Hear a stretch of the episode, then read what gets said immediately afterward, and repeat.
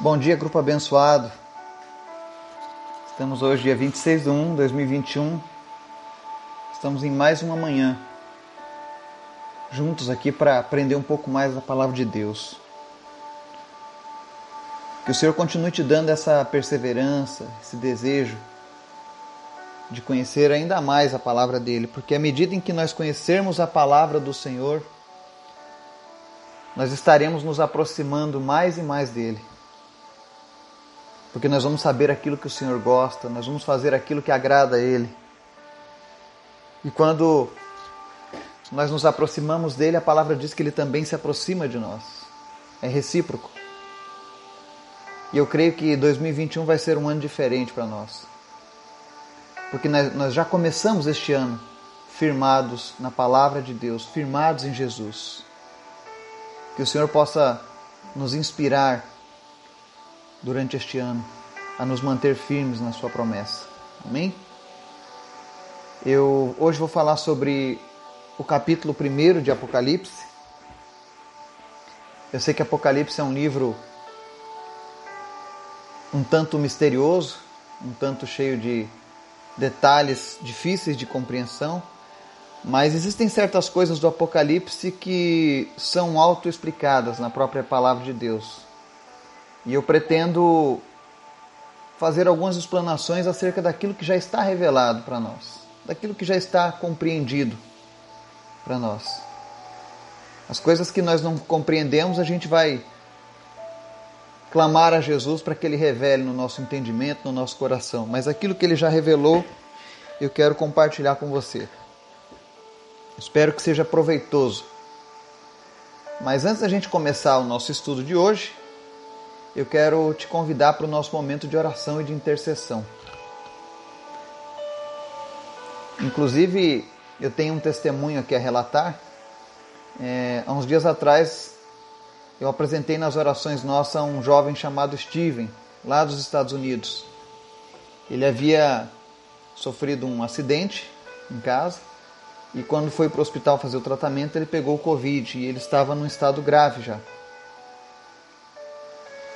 E o pai dele solicitou orações a um grande grupo de pessoas, inclusive a nós. E naquele mesmo dia em que ele estava num estado grave por conta da Covid, nos seus pulmões, no mesmo instante em que todo o povo de Deus começou o seu clamor, Deus mudou a sorte dele. E ele já recebeu a alta. E os médicos ficaram atônitos, sem saber o que, que havia acontecido, como é que ele tinha melhorado, como é que ele tinha sido transformado de uma hora para outra. Mas nós sabemos que quem fez isso foi o nosso Jesus. Quando ele tem um propósito, ele, ele cumpre. Então eu espero que isso te inspire a perseverar em oração, a crer que realmente a oração ela traz resultados. Não deixe de orar, não deixe de interceder. Não deixe de pedir ao Senhor. Amém? Vamos orar? Senhor, muito obrigado por este dia. Obrigado pela tua palavra, que é o nosso alimento, que é a nossa bússola, que nos fortalece, que nos direciona, que nos mantém de pé, Senhor. Obrigado pelo teu Espírito Santo, que nos adota em amor, em compreensão, que nos leva mais próximos de Ti, Senhor. Obrigado por tudo que o Senhor tem feito nas nossas vidas. Eu te agradeço, meu Deus, por cada uma dessas pessoas que está nos ouvindo nesse momento.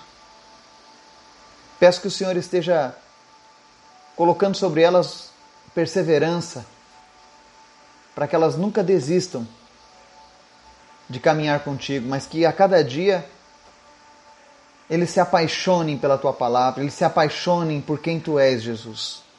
Nos dá paixão por ti, Jesus. Nos encha de amor por ti a cada dia, Senhor. Que nós venhamos a estar eternamente apaixonados por ti, Jesus, assim como o Senhor se apaixonou por nós antes mesmo de nascermos. A tua palavra diz que tu já nos amava, Senhor. Obrigado pelo teu amor, Jesus. Que nós possamos também nos entregar a esse amor a Ti, a ponto que nada mais seja tão importante quanto viver em Tua presença. Nos desperta a cada dia, para que estejamos juntos contigo, Senhor. Que o Senhor seja real, que o Teu reino seja real em nossas vidas a cada dia.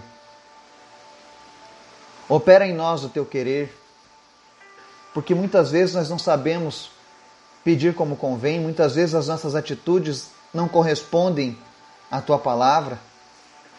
Nós sabemos que a carne é fraca, mas o teu espírito nos fortalece. Então, nos fortaleça nessa manhã, Espírito Santo,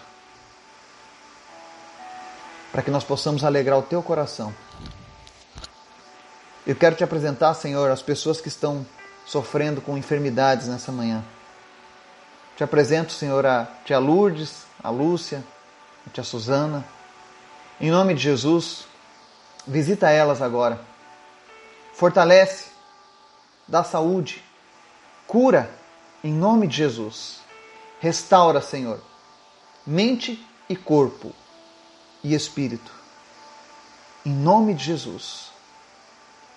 Restabelece elas, Pai, para honra e glória do teu nome.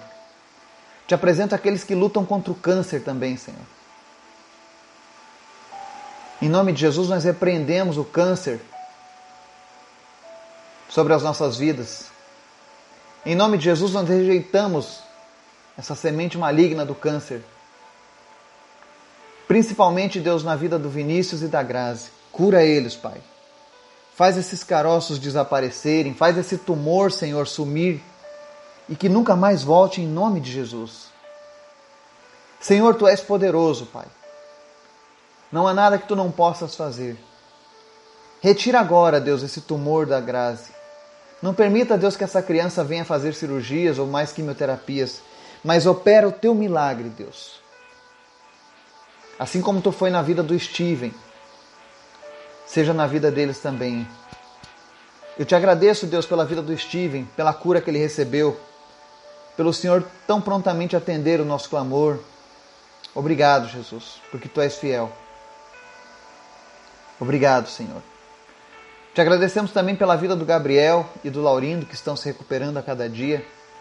Fortalece, Deus, a vida deles, os seus espíritos, para que eles estejam firmados no Senhor, Pai. Para que nada venha tirar o brilho do Senhor de suas vidas. Para que eles possam, ó Deus, mesmo prostrados por conta da, da recuperação, eles possam encontrar alegria em Ti, eles possam encontrar propósito em Ti, Deus. Revela os Teus caminhos ao coração do Gabriel e do Laurindo. Toma conta das suas famílias, em nome de Jesus. Eu oro também, Deus, pelas finanças do Teu povo, aqueles que estão passando por dificuldade financeira agora, em nome de Jesus. Que o Senhor esteja visitando, Senhor, essas pessoas agora, nas suas empresas, no seu trabalho, e em nome de Jesus, que o Senhor esteja dando soluções, que o Senhor esteja, meu Deus, gerando provisão na vida dessas pessoas, Pai, em nome de Jesus. Toma conta dos teus filhos, Pai. Nós precisamos de Ti, Pai. Nós não somos pautados por economia mundial, por pandemia. Nós não somos, meu Deus, nós não andamos por conta da vista, mas andamos por fé, Pai. E pela fé, Senhor, nós vivemos no Teu reino. E o teu reino é especial, o teu reino é perfeito, o teu reino é maravilhoso. No teu reino não há fome, no teu reino não há pobreza, no teu reino não há doença, no teu reino não há depressão, no teu reino mal algum pode nos tocar, Senhor. E nós clamamos a Ti isso, Pai. Que o nosso entendimento traga a realidade do Teu reino em nossas vidas, Pai. Em todas as áreas das nossas vidas. Nós te apresentamos os nossos filhos, as próximas gerações que virão. Nos ajuda, Deus, a deixar um fundamento sólido para as próximas gerações. Que nós possamos deixar um exemplo a ser seguido no Senhor. Para que as nossas crianças cresçam com a esperança firmada em Ti, Jesus. Eu te apresento as crianças do orfanato, Mercy Children's, lá em Togo, a vida do Nanaio. Senhor, obrigado, Deus, por ter unido os nossos corações através do Teu Espírito Santo. Visita essas crianças nesse dia. Senhor, envia provisão para que não falte nada para eles, mas principalmente que não falte o amor do Senhor, ó Pai, que elas sejam supridas pelo teu amor. Enquanto elas não recebem uma família aqui na terra, Deus, que elas sintam-se abraçadas pela nossa família espiritual, que é a igreja do Senhor. Obrigado, Jesus, pela vida dessas crianças. Nos desperta a cada dia, Pai, para orar uns pelos outros, para que nós possamos, ó Deus, ajudar aqueles que são necessitados. Obrigado, Deus, pela tua graça.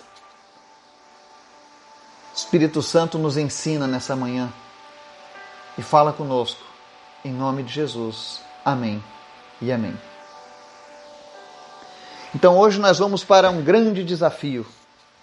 Leitura da palavra de Apocalipse. Que o Senhor nos dê graça. Que o Senhor me dê entendimento a cada dia, para que eu venha falar aquilo que vem dele e não aquilo que vem de mim. Nós vamos começar lendo Apocalipse 1. Se você nunca leu Apocalipse, prepare-se, porque eu garanto a você que esse livro é um livro que traz alegria para o nosso coração.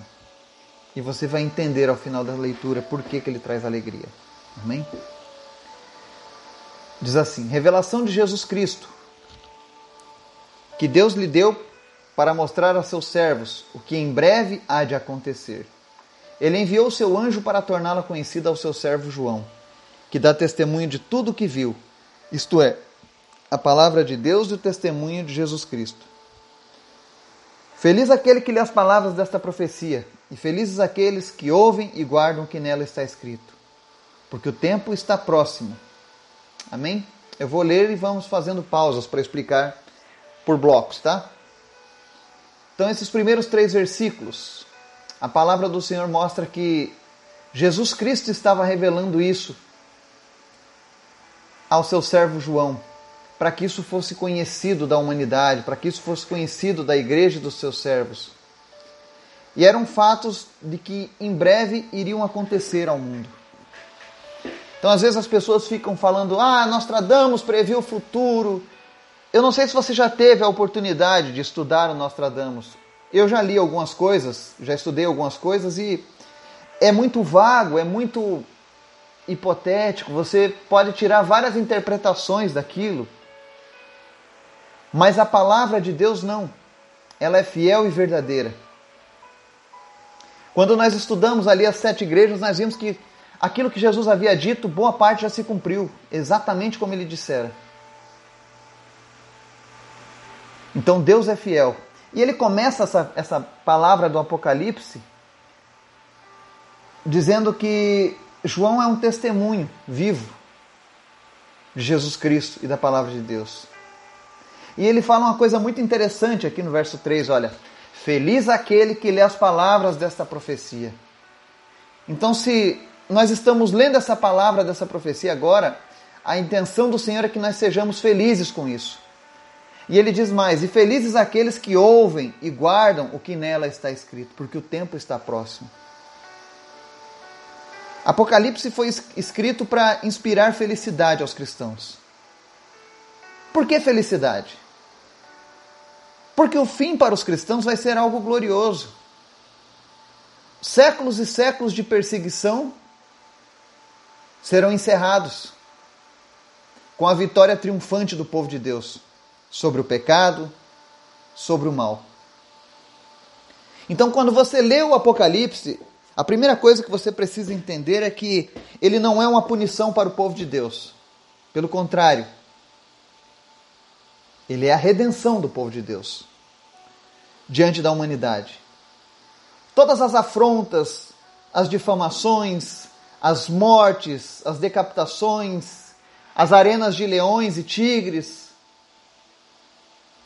as pessoas queimadas, empaladas, crucificadas, todos os cristãos que morreram apedrejados, fuzilados, eles se gloriam no Apocalipse.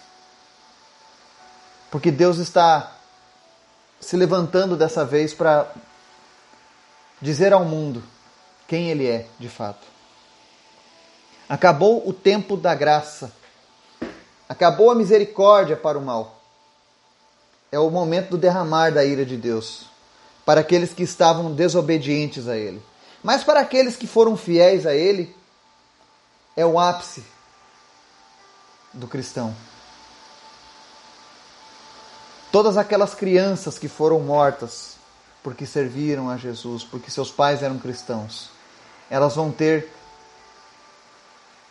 a retribuição agora pela parte de Deus.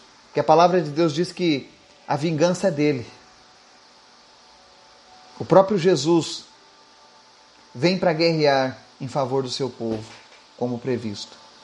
Então, quando você lê assim essas passagens de Apocalipse, entenda: a igreja do Senhor está guardada, protegida pelo Senhor. E todos esses julgamentos são para os infiéis, são para os rebeldes, para os desobedientes, que ao longo de todos esses anos rejeitaram a palavra de Deus, difamaram Jesus, açoitaram Jesus. Então, se você quer ser feliz, ouça e guarda o que está escrito nessas palavras, porque o tempo está próximo. A cada dia estamos mais próximos do cumprimento do Apocalipse. Os sinais já se mostram. O mundo já está preparado, tanto para a vinda do Anticristo quanto para a vinda de Jesus. A nosso trabalho é nos preparar e preparar os nossos. Assim como Noé preparou a arca para ele e a sua família, prepare a sua arca. Salve o maior número possível de pessoas. Faça com que a palavra de Deus alcance os teus familiares.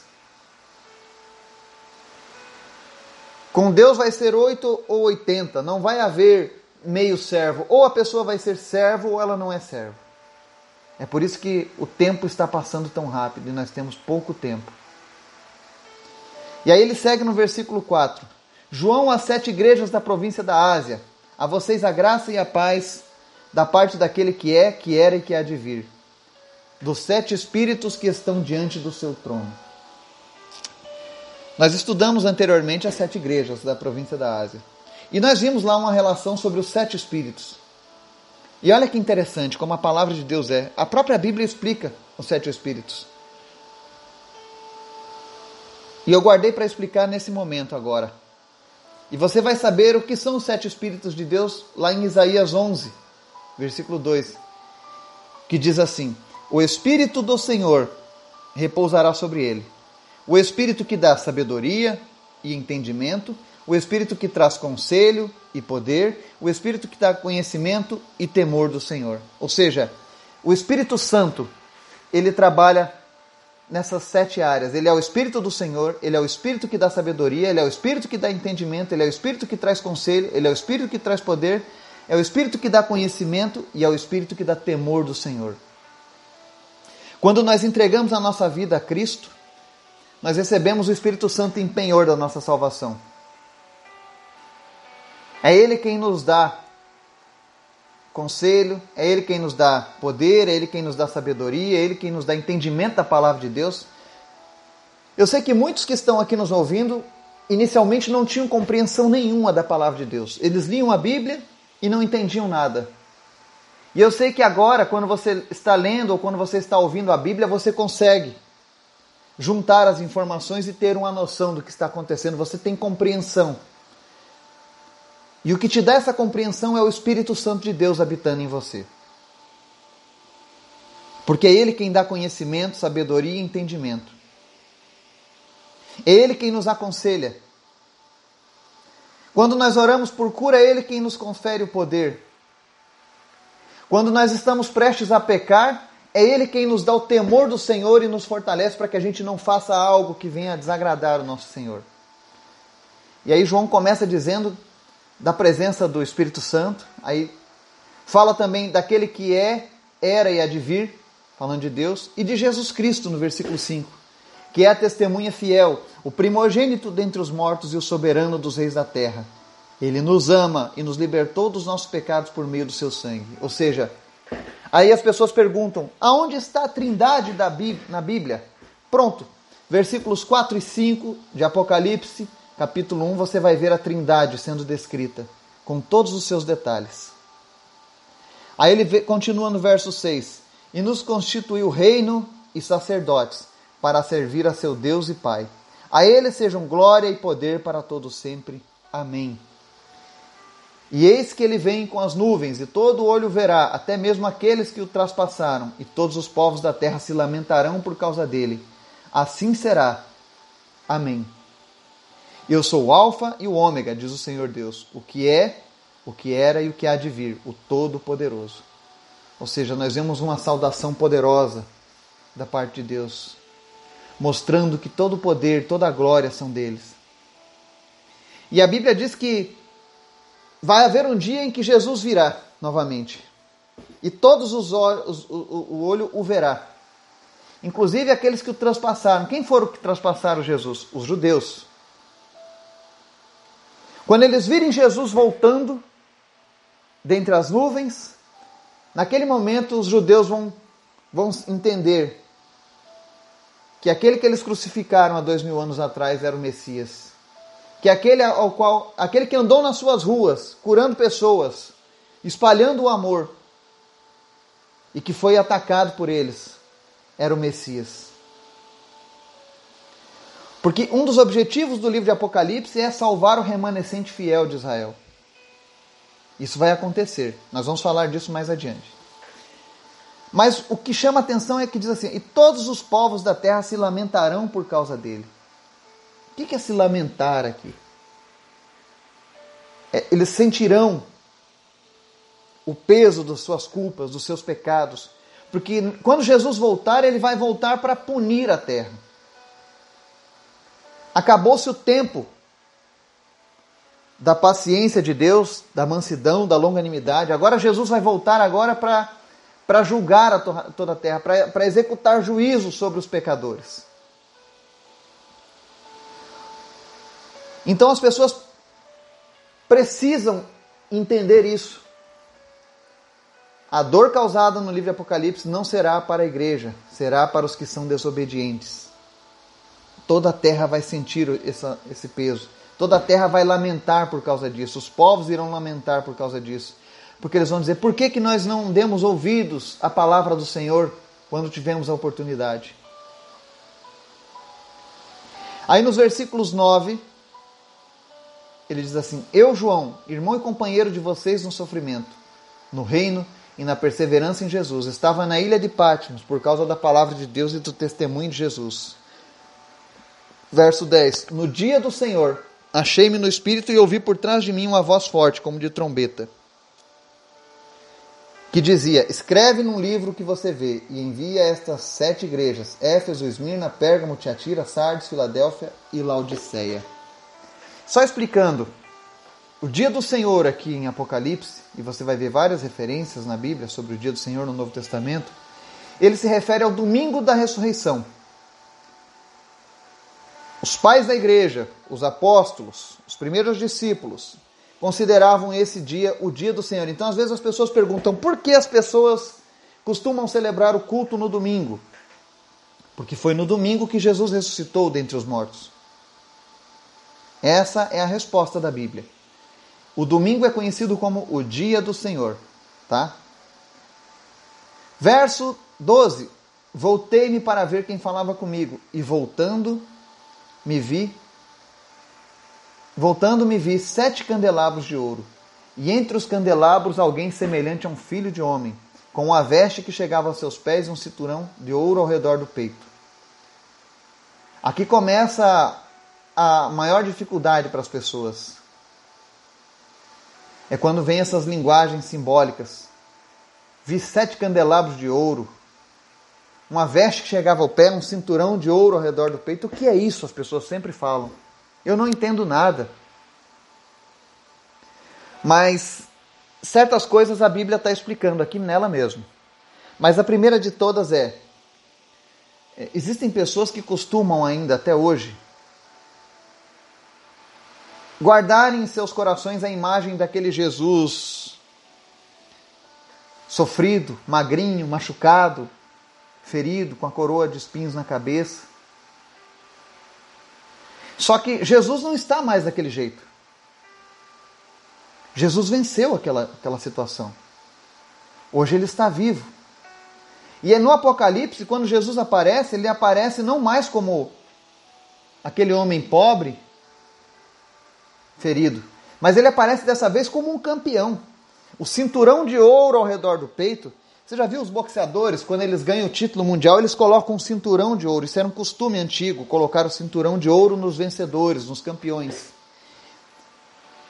E Jesus estava mostrando uma, uma imagem a qual João pudesse compreender, ao qual a igreja pudesse entender. Então ele está mostrando para a igreja: olha, eu voltarei como um campeão. Sabe a esperança que vocês têm? Pois é, na minha segunda vinda eu voltarei como esse campeão tão desejado. Já não serei mais aquele que foi morto pelos seus pecados, mas serei agora aquele que executa juízo contra os pecadores. E olha que ele fala assim: semelhante a um filho de homem. É igual o livro de Daniel. Quando os jovens são jogados na fornalha, o rei relata que viu três homens na fornalha e um de, veio quatro homens e um de, porque um deles era semelhante a um filho dos deuses, né?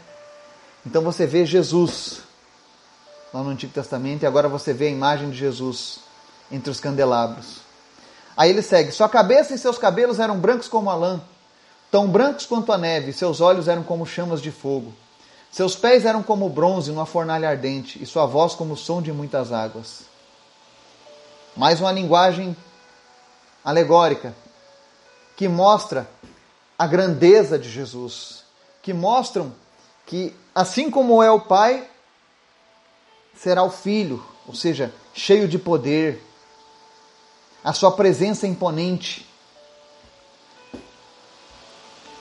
Aí ele segue no verso 16: Tinha em sua mão direita sete estrelas, e da sua boca saía uma espada afiada de dois gumes. Sua face era como o sol quando brilha em todo o seu fulgor. Mais uma vez, é um capítulo que as pessoas. Pronto, me perdi de novo. O que é sete estrelas? O que é uma espada afiada de dois gumes saindo da boca? Né? Nós vamos já explicar o que eram os candelabros e as sete estrelas. Por enquanto eu quero me ater à espada afiada de dois gumes. O que, que Jesus quer dizer com esse simbolismo? É que a sua palavra iria julgar a terra nesse momento. Que palavra é essa? Todas as profecias, todos os alertas, todas as advertências que haviam sido deixadas por escrito, agora começariam a ser executadas de fato. É por isso que ela é uma espada afiada de dois gumes que sai da boca dele. Ou seja, esse é o poder da palavra de Deus. Sua face era como o sol quando brilha em todo o seu fulgor. Mas será algo grandioso.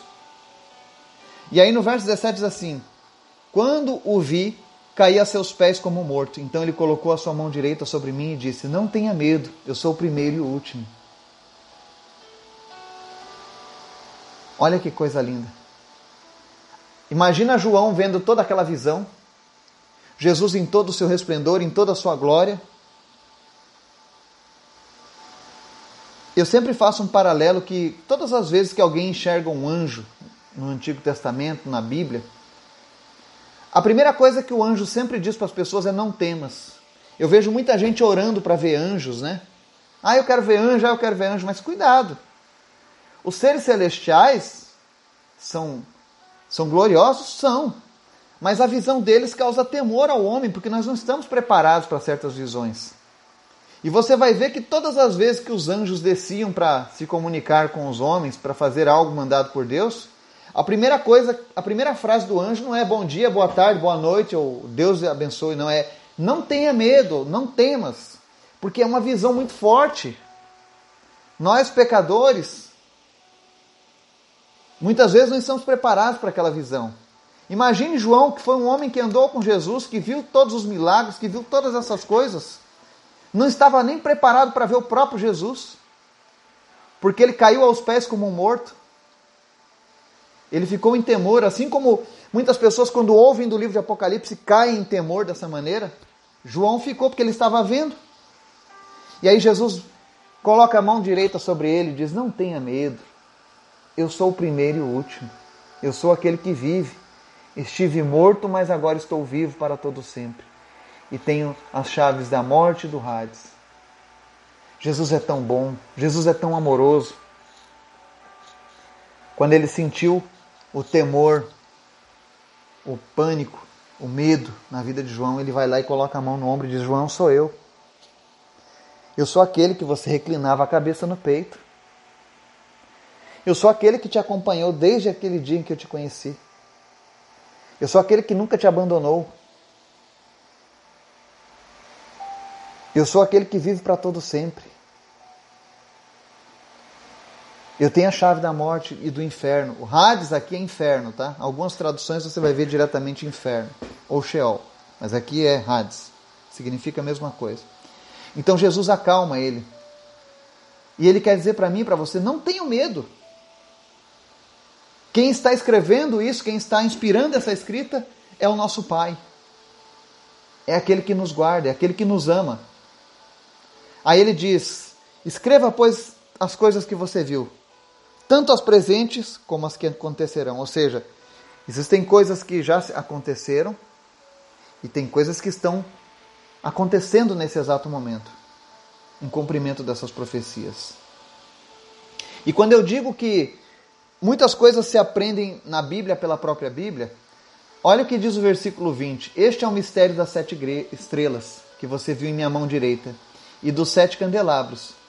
As sete estrelas são os anjos das sete igrejas e os sete candelabros são as sete igrejas. Então, a própria palavra de Deus, Jesus explica: olha, os candelabros